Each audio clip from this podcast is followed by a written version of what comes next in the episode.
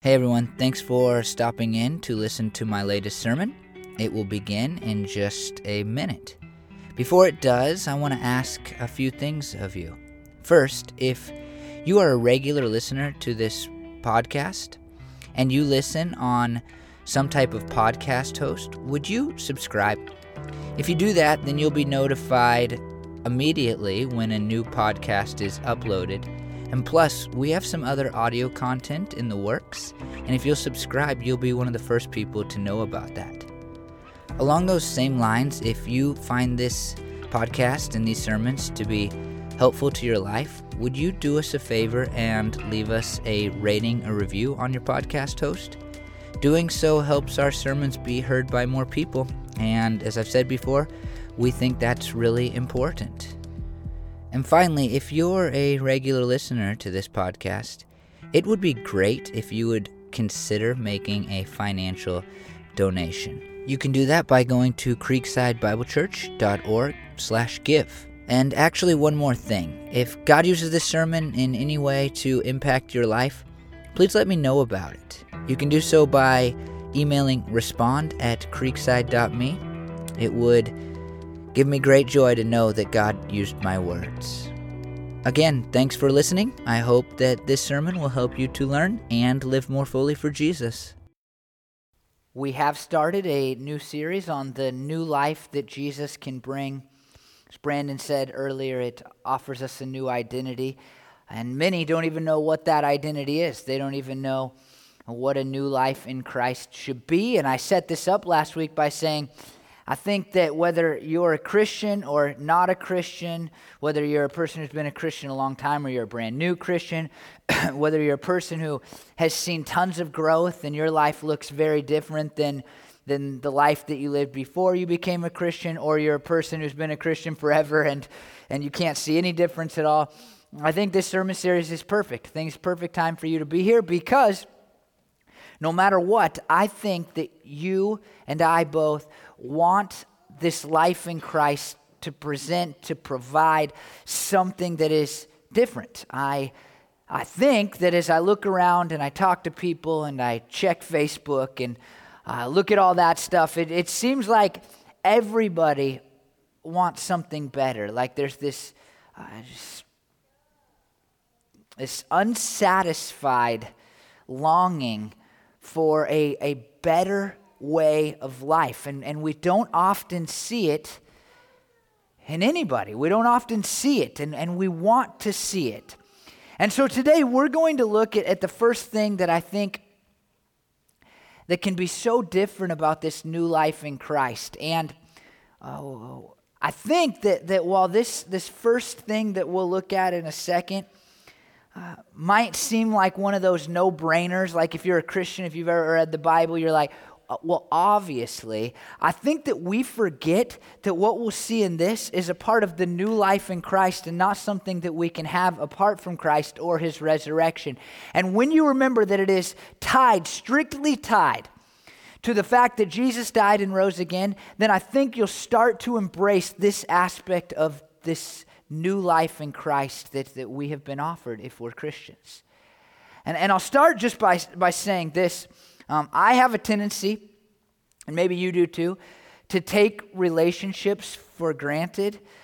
Uh, and it seems like, if you're anything like me, then the longer you've been in a relationship with somebody and the more kind and caring and forgiving that person is, the more I have a tendency to take that person for granted and what they might mean to me. And, and so, like, if you are a long time part of my family, somebody that's blood. I know you'll you'll always forgive me and you'll always be in a relationship with me. Then I could forget to call you for years. But if we just met and and, and it's like, well, I'd like to develop a friendship with you and and things like that, then then I'll probably remember to call you. But with you know my grandma, it's like, well, she'll be there tomorrow, you know, and and I can just take advantage, take for granted uh, is probably a better way to say it. These long term relationships, especially with people who are, are, are really nice. I mean, let's just say it like that. The people that are really nice, we take for granted these relationships that we have with them. And, and I believe that this is true for so many of us when it comes to a relationship with God. Like, even if you just have a, a nominal idea about this being that we call God, who's all powerful and all knowing, do what he wants, who's in control and rules over all of us, even if you just have, like, you know, just a little bit of an understanding of that God and what the Bible says about that God and what Christians declare about that God, then you know, like, he loves us and He cares about us. And you know that He's loved us and cared about us forever. And you know that He's loved us and cared about us no matter what we've done. And I just mean we as people. In fact, I would, I would say that the Old Testament, which is really the story of the Jewish nation, the Israelite nation, I would say it's, it's ultimately a story about God loving these people the Israelites, the Jews, loving them and they, in return, saying, Well, God's probably going to love us no matter what we do. So we'll just take for granted this relationship with us. And then God punishing them and them going, Oh boy, but maybe we should pay attention to what he's actually said about having a relationship with him. And them doing that for like a day and God saying, Okay, I forgive you. And them saying, Well, yeah, we're going to do what we want again because God will forgive us again, right? And so the, the whole Old Testament, like the majority of, of the Bible, is the story about these people who know that God loves them, who know that God will forgive, will forgive them, who know that God cares about them, who know that God has promised a relationship with them. And so out of that, they just take for granted their relationship with God until He pulls it back and He says things like, I'm going to remove my presence from your land, or I'm not going to shine my face upon you. And He pulls away that relationship, not forever, but for a short time. And they go, Wait a minute, wait a minute, wait a minute. And I think that one of the reasons, I'll just be upfront about this, one of the reasons that you look at the Christian people around you that you look at people that you know that are Christians and they've been Christians forever and their lives don't look any different is in large part because they have taken for granted the fact that they have the opportunity to have a relationship with God. And, and I believe that a lot of people who aren't Christians think that, that a relationship with God is a given like well it's just you know he's loving and they think that because of what the bible says but but they don't think about the cost that it cost him in order to have a relationship with him, in order for us to have a relationship with him. And so, even people who are thinking about becoming Christians are like, well, I have a relationship with God and they have a relationship with God. What's the difference? What does it matter? What is the point of having a new life when the life I have is already seemingly connected to God in some way? And this passage we're going to look at is, is really, I mean, here's what it's going to say it's going to say, a relationship with God was never a given, is not a given. And in fact, it cost God everything in order for us to have a relationship with Him. And my goal this morning is that we will be reminded why we couldn't have a relationship with God, but how we can have a relationship with God. And whether you're not a Christian, you're thinking about becoming a Christian, that's why you showed up here today, or whether you've been a Christian forever and ever and ever, you, you once again would go, wow wow, I can have a relationship with the creator of the universe. And even more, this relationship has benefits, brings great things that I could not have apart from a relationship with the creator of the universe. So let's just look at Romans 4 18. We're going to look at verses 18 through 25 this morning, but it, it just starts this way this just little simple phrase against all hope, Abraham in hope believed. Now we're going to talk about that. If you have no uh, background with this character named Abraham, he's a character in the Old Testament and he has a big part of the story of God, and, and we're not going to tell all of that, but verses 18 through 22, the second half of 18 through 22, kind of tell the, the main part of his story that matters to what we're going to talk about this morning. But let me just kind of look at this and say, this is what Christianity asks you to do. It asks you to believe things that are physically impossible. That's the religion of Christianity, to believe things that are not possible apart from God. And especially what we're going to see at the end of this is, is in the resurrection. And so let's just get it out there in front of us. The story of Christianity is that God came to earth. He died on a cross, and three days later, he rose again from the grave. He got out of the grave. Uh, the story of Christianity is that there lived a man named Jesus who was totally perfect in morality. He never did anything wrong. You say, well, never? Never. That's what the Bible tells us. Like, well, he had to yell at his mom once, you know, when he was a teenager. Never. Like, well, he had to tell one lie. Never. Like, well, he had to, you know, like get in a fight with a friend once at school. Never. I mean, that's what the story of Christianity says that Jesus never did the things that come so easy to you that you just assume every other person must have done. He never did any of it. He lived perfectly. And at the end of that perfect life, he was nailed to a cross for your sins, for the things that you've done wrong. Well, that's weird, right? I mean, that's a strange thing to believe that somebody could take the punishment of my sin like I yelled at my mom when I was a kid, and Jesus somehow, when he was nailed to the cross, he was killed for that. When he died, when this guy that lived 2,000 years, 2,000 plus years ago died, he actually in some way did that for me. That doesn't make any sense. And then after three days, this man who lived perfectly and then died for my sins, he just came back to life. Like he was actually dead and he actually came back to life. That's that's Christianity. That's what we ask people to believe. One of the reasons that we have church and do church the way that we do is so that if you don't believe that, you'll at least consider believing that. If you're a Christian, then you already believe that. But it's we just take it for granted because like we, you know, we just celebrated Easter, that's just what it is. But that's that's crazy. Craziness. Foolishness is Paul describes it, the man who wrote this letter. That's foolishness to people who don't believe it, but are actually paying attention to what it says. And Paul sets up what he's going to say about Abraham and about this Christian life by saying, Look, Abraham, against all hope, he believed in God.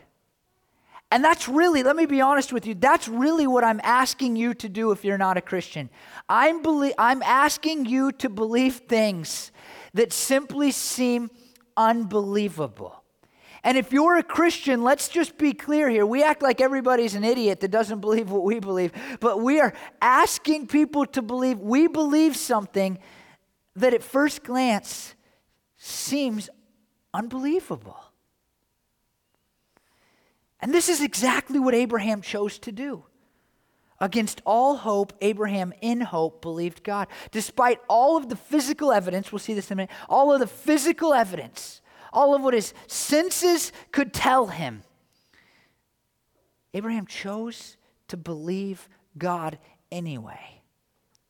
In hope. I love the phrase, against all hope, Abraham, in hope, believed. And there was benefit for him in verses 18 through 22, continuing 18. So became the father of many nations. Just as it had been said to him, so shall your offspring be, without weakening his faith. He faced the fact, this is the impossible part, he faced the fact that his body was as good as dead since he was about a 100 years old, and that Sarah's womb was also dead. Yet he did not waver through unbelief regarding the promise of God, but he was strengthened in his faith and gave glory to God, being fully persuaded that God had the power to do what he had promised. This is why it was credited to him as righteousness. So here's the story of this guy named Abraham. God makes this incredible promise to Abraham Hey, Abraham, you will be the father of many nations. It's a weird promise, but that's the promise that comes to him. In other words, you will be the grandfather and the great grandfather and the great great great grandfather of so many offspring that they will make up not families, but nations. Now, that's okay. That's, you know, if we go an infinite, infinity amount of time, an infinite amount of time, that's the word I'm looking for. If we go an infinite amount of time forward, well, that will kind of be true about us. But, but Abraham was 100 years old. About 100 years old, Hebrews 11 12 tells us. He was past the age of making babies. And Sarah was barren. She was unable to have children. Now, this promise is a little more ridiculous, right? a good one, God. Like, I can't have one kid, let alone be the father of many nations. In the scientific realm, what God promised was not going to happen. When it came to what Abraham could experience and look at and test and think about, it was impossible. And so, what God says in Romans, what Paul describes about Abraham, is not that Abraham believed God, but that Abraham believed God to do something that seemed impossible. Seemed impossible. Says that Abraham believed God despite the fact that all the evidence pointed against what God declared actually happening. And there's all these phrases that I just, they're inspiring to me. And I, I think that, that it's cool just to look at these phrases because because it's like the faith that I want to have. It's who I want to be. And I think it's the faith that will help us have a vastly different and better life in our new life if we'll just be more like Abraham. It says, without weakening in his faith, he faced that his body was as good as dead. He did not weaken. He knew that, that there was problems with the promises of God actually taking place as far as science went, as far as what he could see. He knew that, that what God was declaring could not happen in and of itself. It was not going to take place without a movement, a miraculous movement of God. But he was not weakened in his faith.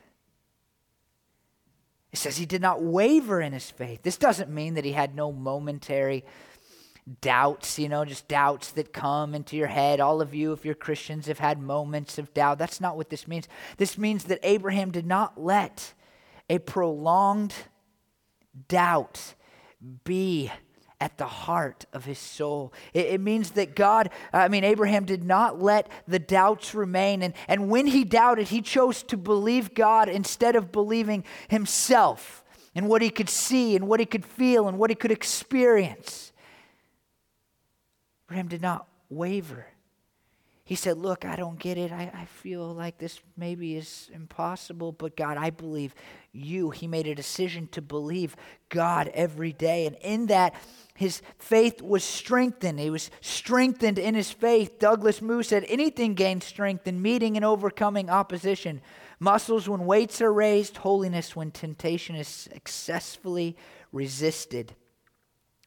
And Abraham's faith was strengthened because there was all of this weight against it. Like everything he saw said, Don't believe God. And Abraham said, I, I will believe God anyway. I will believe God. And in it, his faith was strengthened. And he was able to give glory to God. When we learn to trust God over and above our circumstances, then it brings glory to God. It shows God for who He is. It teaches the world about what God is like. It ascribes worth to God and value to God and says, hey, I believe God is the most important being. We have these phrases that basically demonstrate to us that, that despite circumstances, Abraham said, I'm going to believe God anyway. I'm going to believe God despite what I can see, what I can feel, and what my experiences tell me. And then it says why. And I think the why is just so important because if you're like me, every day you wake up and, and you'll face things that will that will test will test your faith and whether you really have the faith in God, that you, whether you really uh, believe Him to do the things that He says He will do. Like one of my favorite things I quoted in a lot of sermons is, is God saying that He will make good out of everything for those who love him. And, and then it's like, well, that's a great promise when I'm feeling good and I'm at church. But then my coworker yells at me, and it's like, eh, I'm not sure God could really, really make something good out of this. And, and, and our faith is tested every day no matter where we are in our faith. And, and, and here's just at the heart of it, he says he was fully persuaded that God had the power to do what he had promised. The promise of God is actually moved to the front of this sentence. And uh, in Greek, that construction is really used for emphasis instead of throwing italics on a, a phrase or putting an exclamation point at the end, or I guess in our, our modern way of doing things, using all caps because we type so much, you know. Instead of any of that, uh, instead of uh, of an emoji at the end, you just move a phrase to the beginning of the sentence and say, hey, look, this is the part I'm emphasizing. And the part th- that is emphasized here is, is the promise of God. And the question becomes in our faith, no matter where you are in your faith, do you believe or not that God has the power to do what he has promised to do? Do you believe it or not? I think we have this metaphysical idea of faith. Faith becomes for many of us some kind of gut feeling, intuition. Faith almost is it, it, becomes something based on whether or not we ate spicy foods you know like well i don't i don't feel like god could do that today you know like and, and our faith is oftentimes just based uh, i think in our heads on how we feel well, I feel like my faith is really strong right now. I think people say that. My faith isn't as strong as, as what it ought to be, or my faith is strong right now, or I'm really feeling faithful. For Abraham, and for Paul writing about Abraham thousands of years later, uh, inspired by God to write these things, the question was not about what Abraham felt. The question was simple Did Abraham believe that God had the power to do what God promised to do? Did Abraham believe, and, and the answer is yes for Abraham, did Abraham believe that God had the power to do what God had promised to do? And I think many, you who are Christians, you who are not Christians, you like the idea of placing faith in God. You like the idea of, of being able to trust the promises of God. But if you got alone in a room, that maybe, maybe, maybe you would say, No, I don't believe that God has the power to do what he has said he will do. But others of you, and I think this is probably a majority in our midst today, we do believe. But we don't stop to think of it like that, do we? we just think like I'm scared or I'm worried or you know like i mean we just kind of like eh, eh, i don't feel so good about this situation this moment these things that god has said. I don't feel so great about it. But maybe we should just stop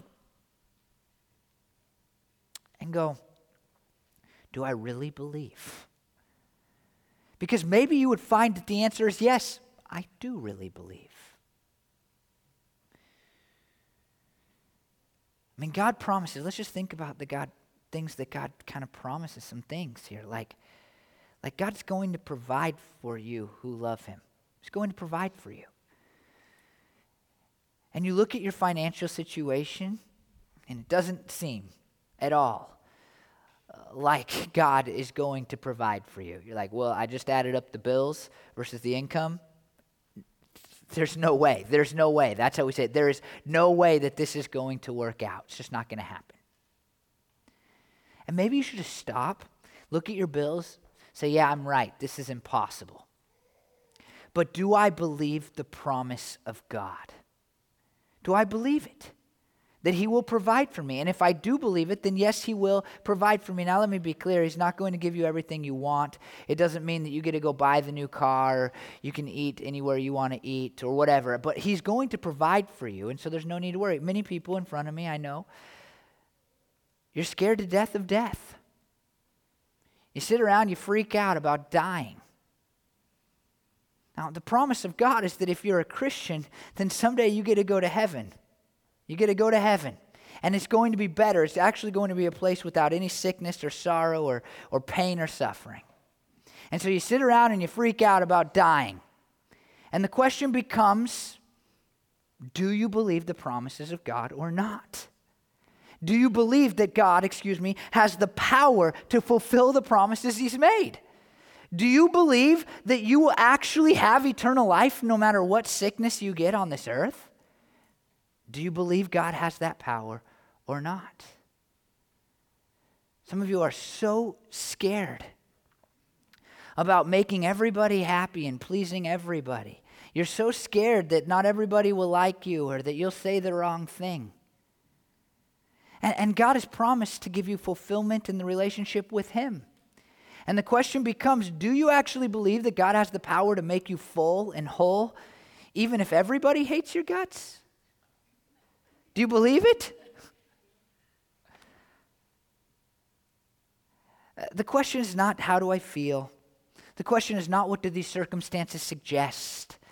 The question that we must ask if we're really going to have a new life is Do I actually believe that God has the power to fulfill the promises that He has made to me?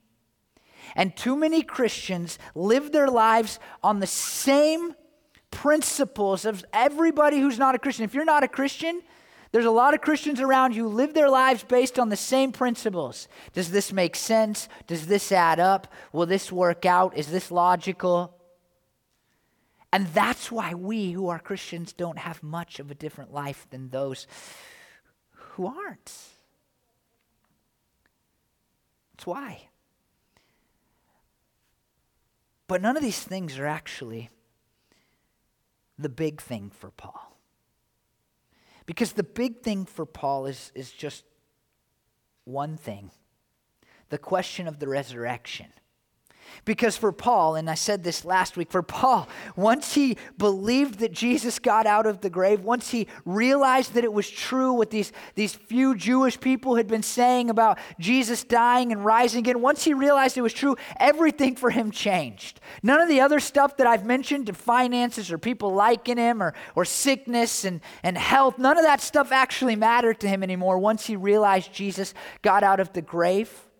And so for Paul, the big question is not any of these things. The question is do you believe Jesus got out of the grave? Do you believe that Jesus got out of the grave because God has the power to do what he has promised to do? And he says this in Romans 4 23 through 25. The words that was credited to him were not written for him alone, but also for us, to whom God will credit righteousness. For us who believe in him who raised Jesus our Lord from the dead, he was delivered over to death for our sins and was raised to life for our justification. The resurrection, as I've already said, it's impossible if we're basing it on what we've experienced and what we know. Most of us in this room have had a loved one die, somebody we cared about. And did you ever, for a moment, go. Maybe they'll get back up. Maybe they'll come back to life. You didn't think that. You thought they're dead. And it hurts. And it sucks. And I hate it. And I'm sad and I'm broken. But you never thought they'll probably come back to life. Maybe they'll get back up. Maybe they'll come out of the grave. Maybe their heart, heart will start beating again. You don't think that because the resurrection, resurrection in general, is not something that scientifically works out very often. And so the question for Paul is one of this Do we believe that Jesus actually got out of the grave despite all of our senses and science and what we know, what we've experienced, telling us that it probably didn't? Do we believe that God has the power to rise from the dead? Because he promised to do so. And Paul says here, this is what Paul says, and this is why it was so important to Paul. This is what's at stake in the new life for Paul, something that we take for granted. I even say, I would say we take advantage of. I mean, here it is. He says, these words, it was credited to him as righteousness. They weren't just written for, for, for Abraham, it was written for us who, who actually will believe in hope, despite hopelessness, that Jesus came out of the grave. If we believe, then it means it was credited to us as righteousness. And you go, what?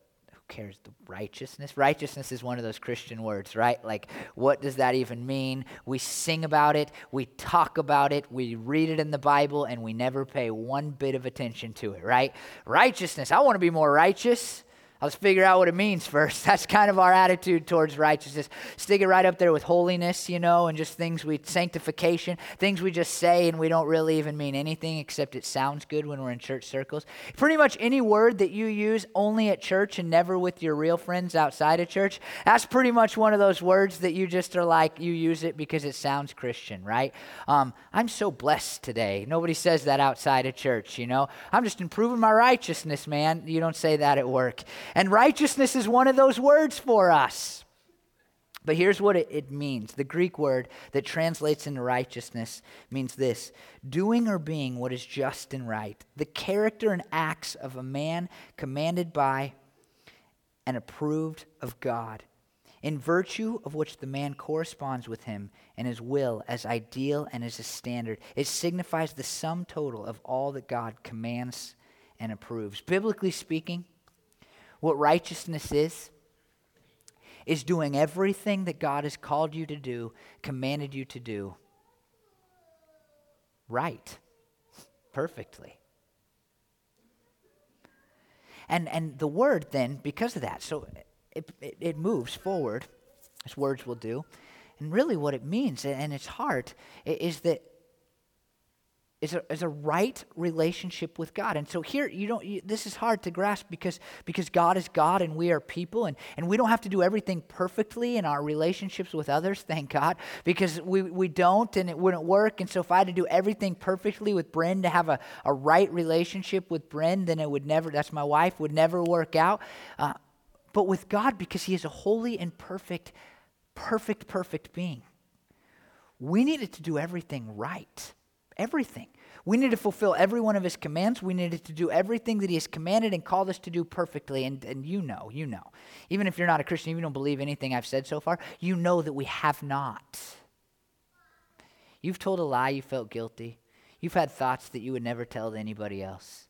You've said things that you cannot believe came out of your mouth.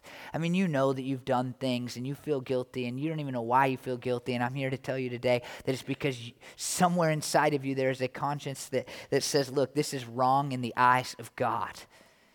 And let me be just so clear about this. What the Bible says is, is we did not have a right relationship with God. In fact, we who are Gentiles, non Jewish people, we didn't have a relationship with God at all. And Jesus died and then rose again. So that if we believe that that happened despite it seemingly impossible, being seemingly impossible, if we do that, then now we can have a right relationship with God. We can be in a relationship with God. Now, I think about Paul who wrote these words and the new life that he had. And I think about what Paul thought needed to happen in order to have a good relationship with God. Paul was a, a Pharisee, which was a religious leader at the time. And these Pharisees had the strictest standards of almost anybody in the history of the world, the strictest standards of what it meant to be obedient to God. So the Old Testament is filled up with rules and regulations and, and things that people needed to do in order to maintain a good, good and close relationship with God. And then the Pharisees came along and they said, well, that's not good enough for us. Let's add more rules and regulations to make sure that we fulfill those first rules and regulations. And so if God said, hey, don't do any work on the Sabbath, God did say that, don't do any work on the Sabbath. Well, they said, hmm, what defines work? Well, if you go over 35 steps on the Sabbath, then you might be considered working. And so we'll tell everybody only take 34 steps on the Sabbath. And, and, and, and oh, well, what if you pick up something that's five pounds? Is that too much? Ooh, well, we'll tell everybody don't pick anything up over four pounds on the Sabbath. And, and make sure that you only stand up for this certain amount of time. And, and let's make sure that people know that, that they can't cook certain foods because if they cook certain foods, it's a little bit too much work. No lasagna, only nachos, you know, because that's so much easier. You know what I mean? This is, and, so Paul, from the time he was young, would have spent every waking moment saying, I got to do this, and I got to do this, and I got to do this, and I got to do this, and I got to do this, and I got to do this, and I got to do this, and don't do that, and don't do that, and don't do that, and don't do that, and don't do that. Because if I don't, or if I do, then I'm going to break my relationship with God. And I'll need to go to the temple and wash and make sacrifices and kill an animal, literally, kill an animal. And, and, then I'll have to pray my prayers and go through my rituals and do all these things in order to get back my right relationship with God. And then he meets Jesus on a road, resurrected out of the grave. And God speaks to him talks to him and forgives him of all of his sins. And Paul, I believe, for the first time in his life, is like, wait, I have an actual relationship with God. Now, we, listen, listen, we who live after Jesus, even if you're not a Christian who doesn't believe the Bible, we've been inspired by the life of Jesus. And so we believe, even if you don't believe what the Bible said, we believe that we, I think this is where we take for granted a relationship with God. We believe that we just deserve a relationship with God, or that everybody gets a relationship with God, or that a relationship with God is accessible to all people, or that God will give us a relationship with Him no matter what. We've never lived under the burden of the law, as Paul would describe it. And so we take for granted this relationship that Paul never had despite trying so hard his whole life. And we just go, ah, God probably loves me. He probably cares about me. He probably sees that I do mostly good things.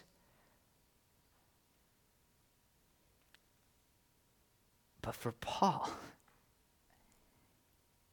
it changed everything that he could be in a good, right relationship with God. And he knew that it came at the moment that he believed Jesus got out of the grave, even though all science and experience says it can't happen. Thought a lot about this this week. Like, what would my life be without a relationship with God? And it's hard for me because I'm a guy that's been a Christian since I was four years old.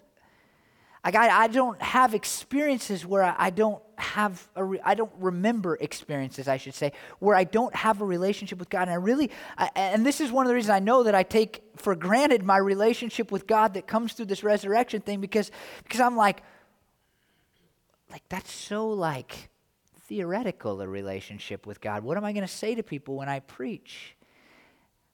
And I thought about it a lot like like what would it, what would be different? What would be different? And, and I don't have everything because because I am a person who takes for granted my relationship with God, but it's things like this. It's things like knowing in my darkest, hardest times that I can look up to God and say, God, this is horrible.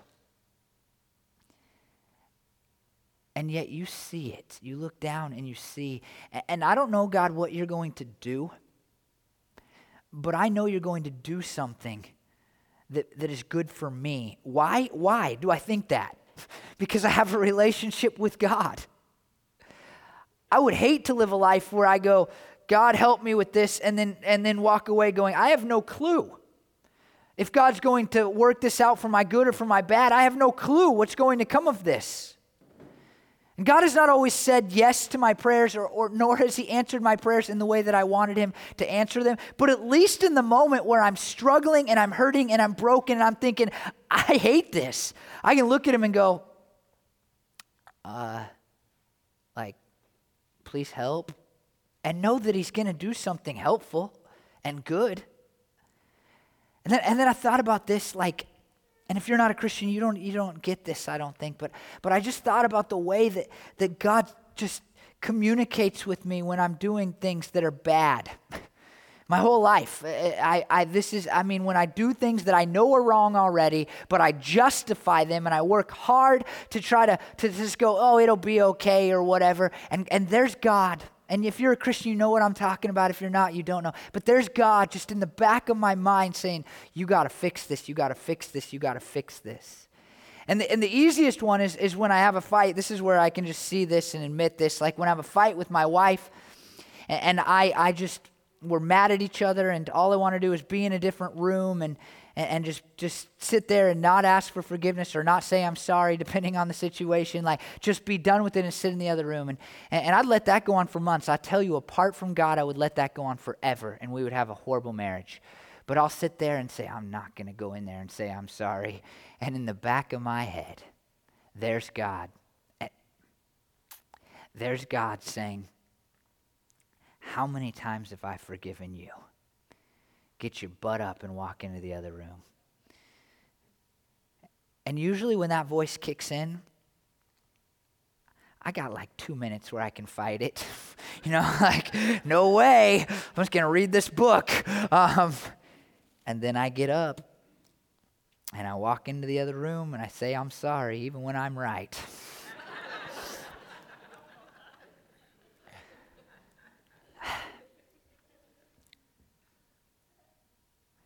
there are relationships in my life that I cannot imagine being without. Family members, friends that I just can't imagine being without. And when I really stop at the end of the day, beginning of the day, when I'm preparing for a sermon to go, what would it be like without God? It's terrible. And what Paul says is, is look, this new life, and we don't take advantage of this because we just forget about it. And if you've been a Christian a long time, you're the worst, right? We're the worst. We're the worst. We've just always had it. And so we don't think about what it means to have a relationship with God. But when, when we do, this is not part of the old life. This is only part of the new life. And we should take full advantage of it. If you've ever said, like, and I'd have, I should pray today, then you're taking for granted the relationship that God has given you through the resurrection. Because you should say, I get to pray today before Paul encountered the resurrected Savior, he believed that only one person once a year actually got to go into the presence of God. And that person went in there and said, God, sorry for all these sins, help our nation. Paul knew, like, now I just get to get on my knees in my room. And God shows up, and God did show up in some crazy ways. for Paul. God shows up and He meets me. If you've ever said, I have to pray today or I should pray today, then you've taken advantage taken for granted your relationship with God. And, and here's why Paul didn't. Even his entire life, I think, why he didn't. Maybe there was probably moments, but because of that other part that I already read. He says that this relationship with God is not, it's not for everybody.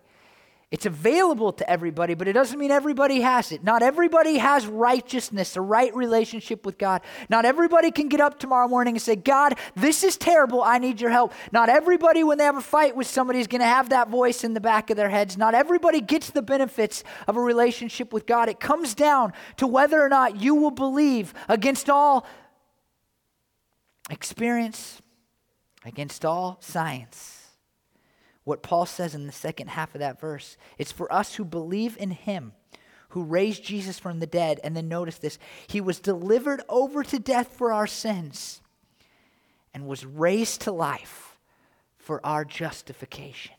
Jesus died for our sins. He died for all of the things that you have done wrong. He died because of those regrets that you have for those things that you don't want anybody to know about, for your deepest, darkest secrets, He died for them. When He was nailed to the cross, your sins were nailed there with Him. And He was raised to life for our justification, another big old church word. It just simply means so that we might be innocent we cannot have a relationship with God while we are guilty. But Jesus died and he rose again so that we might be innocent. We are acquitted despite our guilt. And then we get a relationship with him. So, this morning, what I want to say to some of you is that you can have a new life in Jesus. And the new life, the new life means a relationship with God that you have never had before. And I can tell you from my own life that it is it is awesome. I don't always think about how it's awesome, but it is always awesome. And it's always better than a life apart from God. And so if you're not a Christian, I just what I'm calling you to do is to to be like Abraham and to against all hope in hope believe. And to believe this not that it's possible for everybody to get out of a grave, not that that logically makes sense, not that it's scientific in nature, but to say, I believe that God has the power to do what He has promised, and He has promised that Jesus got out of the grave. And if you're a person who is a Christian, long time, short time, what I'm asking is this this morning that you remember that apart from the resurrection, it was impossible for you to have a relationship with God. And so when you get up tomorrow morning, you don't take for granted that you can communicate with God, that God is on your side, that God will be there with you during the day, that God will convict you of your sins and help you uh, to get past them. You don't take it for granted, but you say, Jesus, Jesus. Without your death and resurrection, I don't have this. I don't have this. A new life in Christ means a relationship with God. Will you pray with me? Lord, pray for these people. I pray with these people that we would not be a group, a church of Christians that take for granted a relationship with you. And, and, and God, you know, as, as much as any sermon, I have no right to act like I'm above this. Because, Lord, I do, I do take for granted what you have given me and all that you do for me and, and how I, Lord, can pray and how I can interact with you and how I can trust you and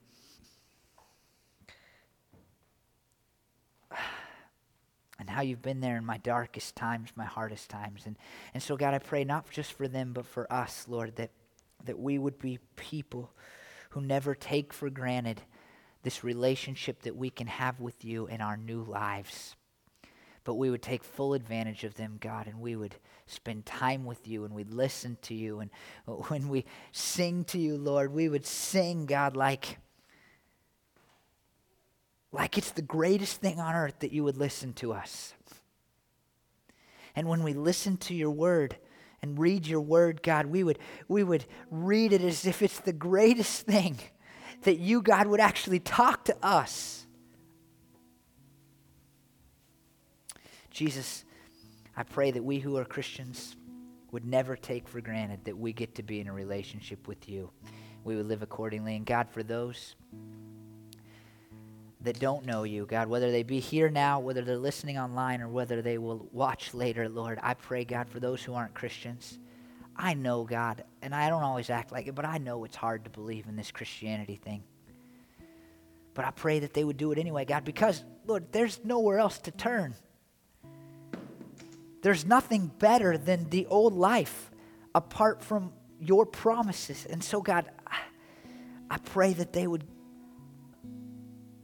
against all hope, God, in hope, they would believe and they would give their lives to you so that they could have a new life and could have a relationship with you, the greatest being. Jesus, thank you for coming. Thank you for dying. Thank you for rising again. I pray these things in your name. Amen.